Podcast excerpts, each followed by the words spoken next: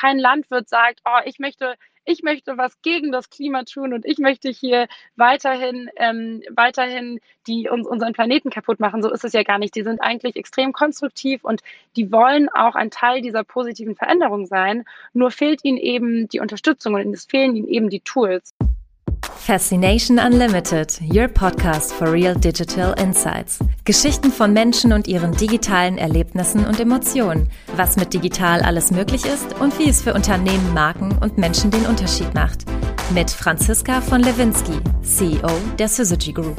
Hallo und herzlich willkommen zu einer weiteren Folge von Fascination Unlimited. Heute geht es darum, wie digitale Technologien einen echten Beitrag zum Klimaschutz leisten können. Ich spreche mit der Co-Gründerin von Klim, Nina Mannheimer. Klim hilft den Landwirtinnen, in die regenerative Landwirtschaft einzusteigen. Dafür nutzt Klim digitale Technologien, denn das Herzstück ist eine App. Über diese App können die Landwirtinnen ihre regenerativen Methoden dokumentieren. Klim berechnet daraufhin, dass in den Böden gespeicherte CO2 mit Hilfe von wissenschaftlichen Daten, Satellitenbildern und Bodenproben. Die Landwirtinnen erhalten für jedes gespeicherte CO2 eine finanzielle Kompensation. Das Geld dafür erhält Klim von Unternehmen, die CO2-Zertifikate kaufen und Verbraucherinnen, die die von Klim gelabelten Produkte erwerben. Die Idee ist wirklich faszinierend, denn Klim zeigt mit seinem Konzept, dass es möglich ist, einen tatsächlichen Impact zu erzeugen. Zudem zeigt Nina sehr klar auf, dass es uns alle betrifft. Denn regenerative Landwirtschaft ist nicht nur wichtig für die Landwirtinnen und die Vertriebe, sondern für uns alle. Denn ihre Ernte landet auf unseren Tellern und das Klima bestimmt, wie viel davon.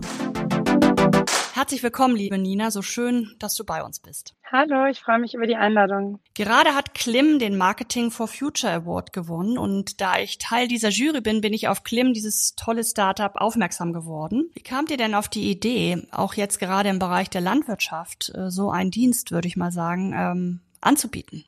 Bist du selber aus der Landwirtschaft vielleicht? Dort Nee, also genau, wir sind ähm, lustigerweise, wir sind drei Gründer und keiner von uns hat einen landwirtschaftlichen Hintergrund. Das ist auch immer für, für Storytelling, wenn man irgendwelche Interviews macht, ja. ähm, denken wir uns immer, mindestens einer von uns müsste doch mindestens auf dem Bauernhof aufgewachsen sein für die Story. Und ja, äh, leider ist das bei mir, bei mir nicht der Fall. Und ich muss auch zugeben, dass die Landwirtschaft gar nicht unser Startpunkt war, sondern äh, tatsächlich die CO2-Sequestrierung. Also wir haben damals gesehen, dass im Bereich der Emissionsreduktion extrem viel passiert. Also es gibt ja unendlich Startups, die in bestimmten Bereichen probieren, die Emissionen zu reduzieren. Und wir haben aber gemerkt, um die 1,5 Grad Ziele zu erreichen, reicht es nicht einfach nur zu reduzieren, sondern man muss aktiv CO2 auch speichern, also CO2 der Atmosphäre wieder entziehen. Und dafür gibt es nicht besonders viele Möglichkeiten, aber einige schon. Und die haben wir uns systematisch angeschaut, also von Landwirtschaft bis zu Aufforstung oder auch Carbon Capture und haben dann eben geschaut, wo ist das größte Potenzial, was interessiert uns auch am meisten und wo kann man äh, digital noch was, noch was beitragen. Und so sind wir auf der Landwirtschaft hängen geblieben, vor allem weil neben dem riesen CO2-Potenzial, kann ich gleich noch mehr zu erzählen, hat es eben auch noch ganz viele andere weitere Vorteile und das, das war so der extra Motivationsschub. Der Schlüssel ist ja, dass ihr das CO2, was in den Böden gespeichert wird, messen könnt. Weil das ist ja für mich auch so ein Kernstück. Äh, ihr macht, ihr trefft eine Aussage darüber, wie viel CO2 ein Landwirt, eine Landwirtin durch eine regenerative Methode im Boden speichert. Dann bekommen die Geld, also eine Kompensation. Und dieses Geld nehmt ihr ja ein über die Unternehmen, die CO2-Zertifikate bei euch kaufen und über Produkte, die ihr mit einem Label in den Handel gebracht habt. Das ist ja so dieses Dreieck, was ihr aufgebaut habt. Genau. Fangen wir mal an, nochmal bei dem Thema CO2 Messung. Wie macht ihr das? Das hat mich besonders fasziniert, weil ihr ja nicht die herkömmlichen Methoden nutzt, nämlich Bodenproben entnehmen und messen, sondern äh, Technologien miteinander kombiniert, was für mich der Schlüssel auch zu eurem Erfolg ist. Magst du uns das erläutern? Ja, äh, sehr gerne. Vielleicht kann ich noch einen ganz kleinen Schritt zurückgehen und nochmal kurz erklären, wieso wollen wir das überhaupt messen mhm. und wieso überhaupt diese Zahlung, weil man könnte ja auch sagen, cool, die Landwirte müssen das umsetzen, wir geben denen irgendwie das nötige Wissen und dann machen die das schon. Und ähm, man hört nämlich auch immer wieder, dass die regenerative Landwirtschaft die Betriebe langfristig profitabler macht. Und das ist in, aus unserer Sicht auch so, nur bis die Betriebe dahin kommen, fehlt es eben an Überbrückungsfinanzierung. Deswegen eben auch diese Brücke, dass bis sie zu dem Punkt kommen, wo die Landwirte, wo sich das für die Landwirte finanziell lohnt, brauchen sie eben diesen finanziellen Support, den wir ihnen geben wollen. Das ist überhaupt der Startpunkt, warum wir überhaupt quasi Geld von mhm. Unternehmen an Landwirte weitergeben. Und um das aber effektiv machen zu können, müssen wir es natürlich messen. Also ich muss ja wissen, wofür bezahle ich den Landwirt. Und als wir uns das Problem angeschaut haben, also es war relativ klar, wenn wir nichts im Bereich Finanzierung machen, werden die meisten Landwirte einfach nicht umstellen können, weil die haben jetzt nicht Berge Geld zu Hause mhm. liegend, mit denen sie nicht wissen, was sie, was sie machen können. Das heißt, es war klar, wir müssen irgendwie diese Finanzierung anbieten. Und dann kam eben sehr schnell die Frage, wie messen wir das? Und wir haben uns da alle Möglichkeiten angeschaut, die es gab. Und ja, Bodenproben sind, ähm, sind eine Möglichkeit. Wir, bei uns ist aber eigentlich eines der wichtigsten Aspekte ist immer ähm, Pragmatismus. Also wir müssen was machen, was irgendwie pragmatisch ist, was sowohl für den Landwirt funktioniert, als auch für den Businesspartner, mit dem wir zusammenarbeiten. Und wir schauen und auch, uns auch immer an, was ist der maximale Impact.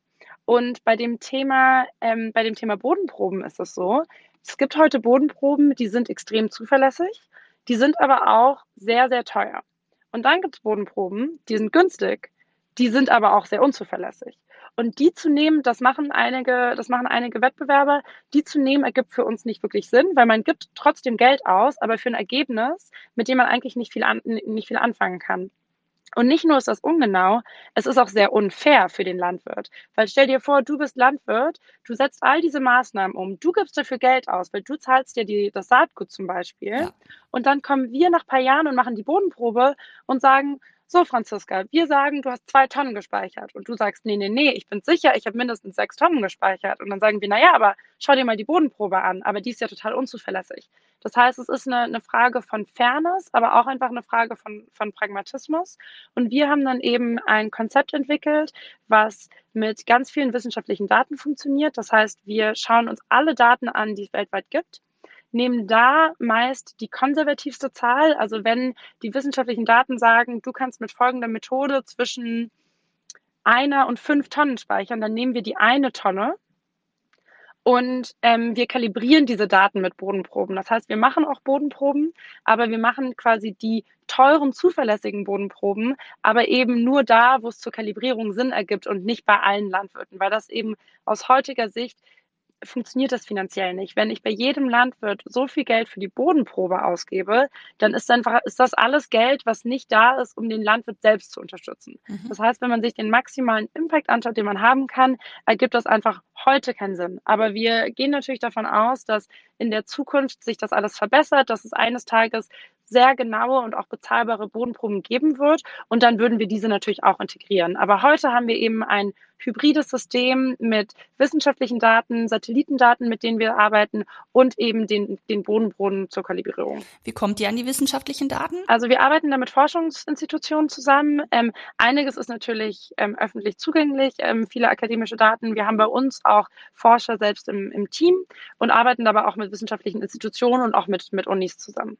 Was ähm, mich auch begeistert hat, wir haben im, also im Rahmen der Juryarbeit habe ich mit einem Landwirt gesprochen, der euren Service nutzt und der war total begeistert, weil es auch für ihn so einfach ist. Kannst du uns noch einen Einblick geben, was muss denn der Landwirt dafür tun, um euren, also eure Kompensation überhaupt in Anspruch nehmen zu können?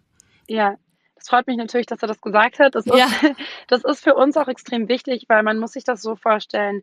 Dem Landwirt sagen wir ja, schau mal, du kannst diese Methoden umsetzen, dafür kriegst du folgende Finanzierung von uns, aber du musst es ja auch dokumentieren. Also wir, wir überprüfen ja im Endeffekt, was der Landwirt angibt, aber er muss trotzdem angeben, was er macht. Also wir müssen erstmal verstehen, wie funktioniert der Betrieb, was hat er für Felder. Ähm, und dann müssen wir eben auch verstehen, was setzt er dort tatsächlich um, also welche Methode oder welche Fruchtfolge hat er und so weiter. Und all das ist natürlich Arbeit. Und wenn dieser Teil für den Landwirt sehr viel Arbeit ist, dann kommt man natürlich irgendwann mal an einen Punkt, wo der Landwirt sagt, hm, das lohnt sich eigentlich finanziell für mich nicht. Ich kriege zwar jetzt diese Finanzierung, aber wenn ich drei Tage damit beschäftigt bin, die Daten einzugeben, dann stimmt das, stimmt die Balance plötzlich nicht mehr. Das heißt, an diesem Teil schrauben wir auch ganz viel, dass es für den Landwirt so wenig Arbeit wie möglich ist. Ich glaube, das ist vielen auch nicht bewusst, wie, wie lang die Tage bei einem üblichen Landwirt sind und wie wenig Zeit die haben. Und das ist einfach klar, man, man erreicht den Impact nicht und man erreicht die Umsetzung nicht, wenn das, wenn das für die nicht, nicht machbar ist vom Aufwand her. Der war halt so begeistert, er sagte, ich konnte auf dem Feld die App runterladen, konnte auf dem Feld alle Daten äh, eingeben, also er musste nicht zurück ins Büro irgendwas nachschlagen und so weiter, konnte dann auf dem Feld die Fotos hochladen und bekam halt in dem Moment direkt auch mehr oder weniger, so habe ich ihn verstanden, eine Aussage dazu, wie viel CO2 speichert diese Methode, die er gerade fotografisch dokumentiert hat und wie viel Geld bekommt er dafür. Das hat ihn total fasziniert und seine Augen äh, strahlten, weil es sonst wohl offensichtlich sehr viel äh, komplizierter ist. Kannst du das so bestätigen? Ja, genau. Also diese ist, ist ganz interessant, dass du das sagst, weil so diese, diese Problematik von, wo ist der Landwirt überhaupt, ist total wichtig. Ja. Also die haben, die meisten haben natürlich einen Schreibtisch irgendwo stehen, aber so ein, an so einem typischen Arbeitstag ist der Landwirt stundenlang auch auf dem Traktor manchmal und geht es auf dem einen Feld nach dem anderen Feld. Das heißt, wenn wir eine Experience bauen, die man nur vom Schreibtisch managen kann, dann ist es immer so dieser Gedanke, so, oh, jetzt muss ich mich nochmal hinsetzen, dann muss ich das noch für Klim machen. Und so ermöglichen wir denen das auch direkt vom Traktor aus zu machen. Und das fließt auch total stark in das Design mit rein. Also wenn wir was designen für, für die mobile Version, überlegen wir auch immer so, kann der das zur Not mit einer Hand machen, wenn er gleichzeitig noch irgendwie was anderes macht. Und das ist, ähm, das sieht man natürlich dann als so normal, äh, ja, als normaler Nutzer denkt man da natürlich nicht drüber nach, aber wir stecken da tatsächlich relativ viel Arbeit rein, damit das genau so klappt, wie er es dir erklärt hat. Also es bestätigt offensichtlich die Nutzererfahrung. Das, äh, das ist doch total cool. Was ihn auch total gefreut hat, dass ihr die Hektargrenze runtergesetzt hat, habt. Damit äh, konnte er dann noch mehr Flächen angeben und er sagte uns, dass er 20 bis 30 Prozent seiner Kosten mit eurer Kompensation, also die Kosten, die ihm für die regenerative Landwirtschaft entstehen, decken konnte. Das fand ich schon enorm viel. Weiß nicht, wie sich das für dich anfühlt, ob das jetzt eine neue News ist, 20 bis 30 Prozent der Kosten zu decken. Ja, also das, das kommt natürlich immer so ein bisschen darauf an, was der Landwirt tatsächlich macht. Es ist äh, leider so, dass äh, nicht jede Methode kostet gleich viel oder gleich wenig okay. Geld. Es gibt einige, die sind aufwendiger, andere, die sind teurer. Und wir können aber die Landwirte leider, sage ich mal, nur pro gespeicherte Tonne kompensieren. Also wir können nicht pauschal sagen, wir zahlen 30 Prozent von all deinen Kosten, weil Klar. wir müssen natürlich immer den Klima-Impact im Blick behalten. Und da, ähm, ja, für einige Landwirte wird 30 Prozent viel sein. Andere werden vielleicht sagen, 30 Prozent ist ist mir zu wenig, weil ich kann die 70 restlichen Prozent nicht selber decken. Aber wir helfen den Landwirten zum Beispiel auch zu verstehen, welche öffentlichen Förderungen sie zusätzlich bekommen können. Die Landwirte können eben selber auch entscheiden, mache ich jetzt vielleicht eine, setze ich jetzt vielleicht eine Methode um, die vielleicht ein bisschen günstiger ist, vielleicht auch weniger Ergebnisse hat, aber die kann ich mir zumindest leisten. Das heißt, da passiert auch sehr viel Consulting-Arbeit oder sehr viel, ja, sehr viele, sehr viel Empfehlungsarbeit, damit die Landwirte da die richtigen Entscheidungen treffen. Total großartig. Was ich besonders mutig fand in eurem Ansatz, dass ihr, wie du ja auch am Anfang erläutert hast, ihr habt euch ja mehrere Branchen äh, angeschaut oder mehrere Möglichkeiten, wo man nicht nur CO2 reduzieren kann, sondern auch tatsächlich aktiv speichern kann, also aus der Luft äh, entnehmen kann. Und ihr habt euch in das Spannungsfeld Landwirtschaft gewagt. Meine Landwirtschaft ist ja auch ein großer ja, ich meine, die Landwirtschaft trägt einen großen Teil zu den CO2 Footprint äh, der Gesellschaft bei. Und auf der anderen Seite macht ihr jetzt den Sündenbock zur Teil der Lösung. Ähm, wart ihr euch darüber klar, als ihr euch da reingewagt habt in, in diese Situation? Da gibt's ja auch viel Kritik an der Landwirtschaft selber. Und genau mit diesen Landwirtinnen arbeitet ihr jetzt. Ja, also ich, für uns ist extrem wichtig, dass man unterscheidet zwischen der Landwirtschaft als Sektor und dem Landwirt als Mensch. Weil die Landwirtschaft als Sektor, ja, trägt massiv zum Klimawandel bei und natürlich sind die Landwirte ein wichtiger Teil davon, aber man muss sich das auch System, also man muss sich das im Endeffekt so vom gesamten, gesamten System anschauen. Also vor 50, 60 Jahren wurde den Landwirten noch gesagt, ihr müsst jetzt so viel essen wie möglich produzieren, weil wir müssen die Bevölkerung füttern. Und dann hatten die quasi ganz andere Richtlinien, als das, was wir ihnen heute sagen, wo wir sagen, ihr müsst klimaschonend produzieren, ihr müsst umweltfreundlich produzieren. Das heißt, die müssen, die, die Landwirte müssen umdenken und das ist eher ein System- und ein Sektorproblem meiner Meinung nach, als das, äh, als dass es ein menschliches Problem ist. Also kein Landwirt sagt, oh, ich möchte ich möchte was gegen das Klima tun und ich möchte hier weiterhin, ähm, weiterhin die uns, unseren Planeten kaputt machen. So ist es ja gar nicht. Die sind eigentlich extrem konstruktiv und die wollen auch ein Teil dieser positiven Veränderung sein. Nur fehlt ihnen eben die Unterstützung und es fehlen ihnen eben die Tools. Und ja, also es ist ein, es ist ein schwieriger Bereich. Es gibt natürlich auch viel Kritik, aber wir finden es ein bisschen schwierig, den ganzen Sektor so zu kritisieren, den Menschen in dem Sektor aber nicht die Möglichkeit zu geben, da was Positives zu leisten. Und das ist eben, finde ich, auch so, dass das Hoffnungsvolle und Schöne an diesem Thema regenerative Landwirtschaft ist, dass nicht nur kann man dieses CO2 wieder aktiv unter, in den, im Boden speichern, aber man kann eben auch die Qualität der Lebensmittel verbessern. Man kann die Betriebe profitabler machen. Das heißt, es ist so eine gesamte Veränderung, von der alle profitieren. Und deshalb äh, war das für uns überhaupt kein, kein Grund, es, es nicht zu tun, sondern das wäre irgendwie, ja, also ich finde so diese, diese Perspektive, da die Landwirte auf sich alleine, quasi auf sich alleine gestellt zu lassen und zu sagen, ihr habt es ja verbockt, deswegen müsst ihr da jetzt wieder rauskommen, das ist einfach nicht, nicht konstruktiv und auch ehrlich gesagt nicht richtig, weil das auch politische Entscheidungen waren damals, die dazu geführt haben, dass die Landwirtschaft so ein großer Faktor im, ähm, in den Emissionen ist. Toll, dass ihr jetzt ein Tool entwickelt habt, was ja den, den Landwirtinnen es wirklich äh, leicht macht, in die regenerative Landwirtschaft überhaupt erstmal einzusteigen. Sie brauchen ja nicht gleich eine ganze Fläche umstellen oder den ganzen Betrieb umstellen. Sie können ja Schritt für Schritt sozusagen umstellen. Habt ihr das Gefühl, ihr könnt tatsächlich da einen Beitrag leisten, die Branche zu verändern? Ich,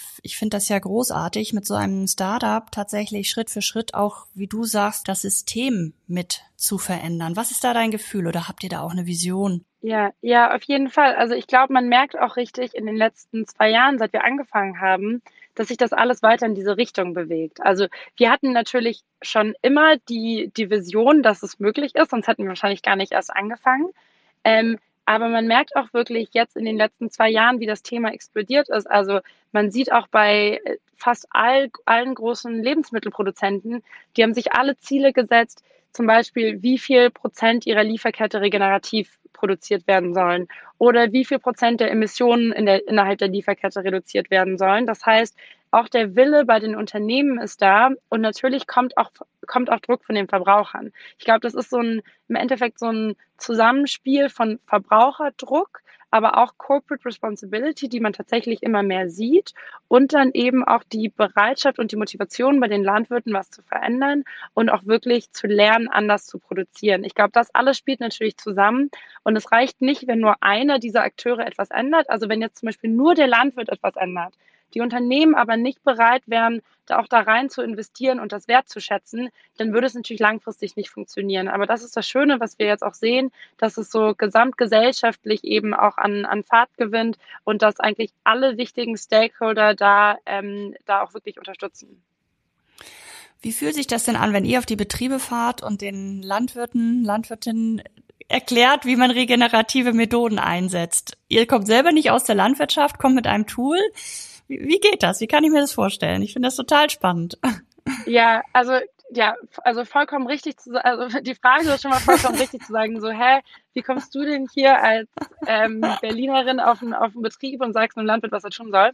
Ganz so funktioniert es natürlich nicht. Also wir haben mittlerweile äh, haben wir ein großes Glück und haben echt ein super Team von Menschen, die alle aus der Landwirtschaft kommen. Also die, die meisten von denen sind auf einem Betrieb aufgewachsen, haben dann Landwirtschaft studiert, haben schon in dem Bereich gearbeitet und wir haben jetzt äh, ja wirklich super Leute im Team und wir stellen auch sicher, dass alle Rollen, die wirklich direkt mit den Landwirten in Kontakt sind, das sind immer Leute aus der Landwirtschaft. Also ich, ich persönlich leite ja das Produktteam, das mhm. heißt, wir machen auch sehr viel Testing und ich bin auch oft auf den Betrieben für das Testing selber, aber alle zum Beispiel Customer Service Rollen, alles was so Farmer Relations ist, so nennen wir das, das sind tatsächlich Leute mit einer landwirtschaftlichen Ausbildung, weil das macht natürlich einen riesen Unterschied. Und ich würde mich auch gar nicht trauen, auf einen Betrieb zu gehen und einem Landwirt irgendwas, irgendwas zu empfehlen. Das heißt, wir haben wirklich ein, ein super Team von Leuten, die auch den Content machen, die die Empfehlungen selbst auf der Plattform definieren. Und die, die Hoffnung oder die, also die Vision, die wir haben, ist, dass wir die Landwirte eben so viel wie möglich digital unterstützen können. Mhm. Das bedeutet nicht, dass man immer 100 Prozent digital abbilden kann. Also es gibt natürlich auch einen Grund, warum Landwirte mit Agronomen zusammenarbeiten, warum da jemand auf den Betrieb kommt, sich das anschaut, wirklich auch mal die den Boden fühlt und sich da wirklich reinarbeitet, das ist natürlich total sinnvoll. Und wir ähm, haben auch nicht vor, das zu 100 Prozent zu ersetzen. Unser Anspruch ist eher, so viel wie möglich digital zu machen, damit das ganze Thema auch demokratisiert wird. Weil auch als wir angefangen haben, es gab schon so ein paar, ich sag mal, Boutique Consulting Firms in dem Bereich, die dann für wirklich viel Geld den Landwirten geholfen haben, auf regenerativ umzustellen. Und wir haben eben gesagt, das ist halt nicht skalierbar. Wenn wir wirklich diesen Klima-Impact haben wollen, den wir, den wir uns erhoffen, dann reicht es nicht, dass da für mehrere tausend Euro jemand hinfährt, sondern dann müssen wir das eigentlich allen Landwirten zur Verfügung stellen. Und das geht natürlich nur digital. Das geht nur digital. Mhm. Daher kam mhm. dieser Ansatz, genau. Kannst du uns noch einen Einblick über Zahlen geben? Wie viele Landwirtinnen unterstützt ihr bereits und äh, wie sind auch eure Pläne? Was glaubt ihr, wie, wie viel ihr wachsen könnt? Ja, also wir arbeiten mittlerweile mit über 2000 Landwirten und Landwirtinnen in Deutschland, Österreich, Schweiz zusammen. Das ist ja für, für die zwei Jahre, die wir, die wir das jetzt machen, auf jeden Fall schon gut. Und wir sehen auch, wie sieht das, also das Coole ist, dass wir ja ständig echte Veränderungen sehen. Also wir sehen, was die umsetzen, wir sehen, wie sich deren Bodenfruchtbarkeit verbessert. Hast du vielleicht auch in dem Gespräch mit dem, mit dem Landwirt gemerkt, der ja auch schon ja. wirklich diese, diese Maßnahmen umsetzt. Ähm, das ist total schön, aber klar, Wachstum ist insofern total wichtig, dass, also wir müssen natürlich nicht nur wirtschaftlich wachsen, sondern wenn wir auch wirklich diesen Impact haben wollen, ist es natürlich wichtig, dass wir immer mehr Landwirte unterstützen. Das heißt, wir werden jetzt auch ähm, nächstes Jahr werden, schauen wir uns neue Märkte an und schauen, wo können wir den, wo können wir den größten Impact haben. Das heißt, die, die, und natürlich ist die, die Endvision, ist, dass alle Landwirte irgendwie regenerativ wirtschaften. Das heißt jetzt nicht unbedingt zu 100 Prozent, aber man kann sich die die Klimafreundlichkeit von landwirtschaftlichen Betrieben so ein bisschen auf so einer Skala vorstellen. Und es gibt welche, die sind heute natürlich schon relativ gut und viele, die sind heute noch gar nicht gut. Und unsere, unsere Vision ist es, alle so Richtung Klimafreundlichkeit eben zu schubsen äh, oder zu oder nett zu schieben und ähm, so, dass die Landwirtschaft insgesamt eben eben wirklich klimafreundlicher wird. Du sprachst eben von neuen Märkten, die ihr euch anschaut. Ist das dann eine Internationalisierungsstrategie eher oder sind es noch ganz andere Bereiche neben, neben der Landwirtschaft? Also wir wollen ähm, immer im Bereich der Landwirtschaft bleiben. Also, also immer ist ein schwieriges Wort in der Startup-Welt ähm, natürlich, aber die, die Landwirtschaft ist wirklich, was uns am, am Herzen liegt. Und ich glaube, es gibt noch extrem viel zu tun in diesem Bereich, ähm, die Landwirtschaft umwelt- und klimafreundlicher zu machen. Das heißt, daraus wollen wir uns erstmal nicht rausbewegen, aber ja, wir schauen uns internationale Märkte an und wir schauen uns auch an, was kann man innerhalb dieses Problemfelds noch lösen? Also was, was gibt es gibt vielleicht noch andere digitale Services, die man Landwirten anbieten kann, die ihnen noch weiterhelfen, klima- oder umweltfreundlicher zu agieren oder ihnen helfen, das zu managen. Da kann man in relativ viele Richtungen gehen, aber ja, ich glaube, bis das Problem komplett gelöst ist, haben wir auf jeden Fall noch ein paar, noch ein paar Möglichkeiten mehr zu machen. Ich bin ja so begeistert von euch, weil ihr tatsächlich zur Perfektion zeigt, wie digital seinen Beitrag leisten kann zu den großen Themen unserer Zeit, wie zum Beispiel Klimaschutz. Was mich interessiert, hast du selber eine Vision, wo das hingehen kann? Was wir auch alle tun können, um vor allen Dingen dem Klimaschutz zu begegnen, auch jeder Einzelne, jeder Einzelne von uns. Was treibt dich da persönlich an? Ja, also es ist natürlich immer so die große Frage, was kann man als Einzelner tun und was muss das System tun und was muss die Politik tun? Da habe ich auch privat immer extrem viele Gespräche mit meinen Eltern, mit ganz, viel, mit ganz vielen Leuten. Das ist immer, immer ein schwieriges Thema. Ich glaube, was im Lebensmittelbereich so wahnsinnig hilfreich ist, ist, dass wir natürlich alle essen. Also ich ja. finde, im Energiebereich, das ist noch schwierig, weil das ist so abstrakt. Also klar, wir heizen auch alle, aber da darüber nachzudenken, wo kommt wirklich, wo kommt das jetzt wirklich her, ist schwieriger. Aber ich finde, da wir mindestens zweimal am Tag essen, hoffe ich, ähm, können wir uns schon auch ja. echt regelmäßig die Frage stellen, was landet da auf unseren Tellern? Und man merkt ja auch wahnsinnig viel, dass wenn Menschen dann Eltern werden, sie sich extrem viele Gedanken plötzlich machen, was gebe ich eigentlich meinem Kind zu essen? Und eigentlich sollten wir uns doch alle diese Frage stellen. Und das ist so ein bisschen, da fehlt manchmal noch die Connection, aber die bauen wir eben jetzt auch gerade wieder auf zwischen was esse ich, was tue ich in meinem Körper und wo kommt das her und wie wird das produziert. Ich glaube, heute wissen viele Leute einfach leider nicht mehr, wie Essen überhaupt produziert wird. Also vor allem bei zum Beispiel Weizenprodukten. Weizen ist ein Riesenteil der deutschen Landwirtschaft, aber wenn man sich eine Packung Pasta im Supermarkt kauft, dann nimmt man wahrscheinlich auch eh die italienische Pasta und denkt gar nicht darüber nach, dass es, dass dieser Weizen auf einem Feld steht und dass der auf bestimmte Art und Weise eben eben produziert wird. Und ich glaube, da mehr diese Verbindung herzustellen und ohne dass jeder sich jetzt zu 100 Prozent auskennen muss, auskennen muss. Also ich erwarte nicht, dass jetzt jeder Verbraucher weiß, welche regenerative Methode welchen Effekt hat, aber dass Leute sich einfach ein bisschen mehr die Frage stellen, was esse ich hier eigentlich und wie kann das einen Einfluss haben? Bei Fleisch ist das ja schon sehr präsent. Also alle Leute wissen, Fleisch ist tendenziell schlecht fürs Klima. Vegetarisch oder vegan essen ist tendenziell besser fürs Klima. Aber natürlich, am Ende ist, am Ende ist die Antwort natürlich sehr viel komplexer. Und da hoffe ich und wünsche ich mir, dass die Leute sich ein bisschen mehr mit auseinandersetzen. Und ich glaube auch, dass das zu mehr Genuss führt. Also ich glaube, dass ja Leute, die sehr gerne kochen und sehr gerne essen, so wie ich zum Beispiel, die stellen sich die Frage auch so ein bisschen automatisch, weil ich kaufe ja. ja auch lieber eine Tomate, die nach viel schmeckt, als eine Tomate, die nach wenig schmeckt. Und ähm, ja, ich glaube, dass da kann man sehr viel Positives erreichen und nicht nur so dieses, oh, hör auf das zu essen, hör auf das zu essen. Also es geht gar nicht so sehr um Verbote, sondern vielmehr um bewusstes Essen und wieder diese Verbindung auch zwischen Stadt und Land und Teller und Betrieb quasi auf, zu, ja, zu verbessern. Da habe ich jetzt bei euch aber noch gar nicht so viel Informationen zu entdecken können äh, zu den Produkten, die ich einkaufe. Ist, ist sowas in Planung? Wie, wie, oder ist das das Label auch genau, was ihr entwickelt habt? Genau, also wir wollen durch das Label Verbrauchern ähm, die Chance bieten, auch selber zu verstehen und zu erfahren, welche Produkte einen positiven Beitrag leisten, auch in der Landwirtschaft. Und ich glaube, das ist ja auch so ein bisschen das Problem mit sehr viel CO2-Kompensation heute, dass sehr viel passiert da sehr weit weg.